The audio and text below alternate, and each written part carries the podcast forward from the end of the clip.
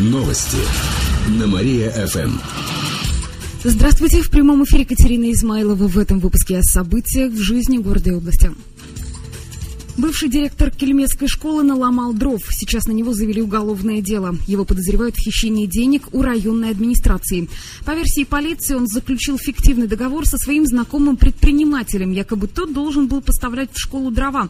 Но бизнесмен не занимался их заготовкой или продажей. По договоренности с бывшим директором школы на его счет были перечислены около 100 тысяч рублей. Это бюджетные деньги. Бизнесмен снял их со счета и передал тогда еще директору школы.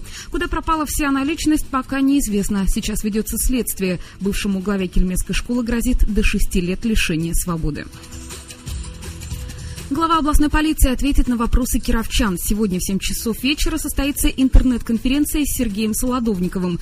Глава регионального управления МВД будет общаться с кировчанами в режиме онлайн. На это выделен один час. Трансляция будет на сайте kirovnet.ru. Вопросы генералу Солодовникову можно задать по телефону 42 46 17. Кстати, в этом году это уже третья подобная интернет-конференция. На последней Солодовникову задали более 200 вопросов, в том числе жители других регионов. Картины вятских художников уйдут с молотка. Международный аукцион состоится в конце ноября в Лондоне. На нем будут продавать шедевры русской живописи до 20 века. Среди них есть картины художников братьев Васнецовых. Это уроженцы Вятской губернии, которые творили на рубеже 19 и 20 веков. Так на аукционе продадут их картины «На страже» и «Деревни в Уральских горах». Информация об этих лотах появилась на официальном сайте аукциона.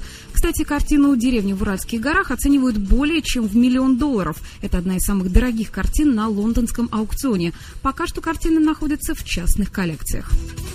К этому часу у меня все. В студии была Катерина Измайлова. Далее на Мария ФМ. Слушайте утреннее шоу «Жизнь удалась». Новости на Мария-ФМ.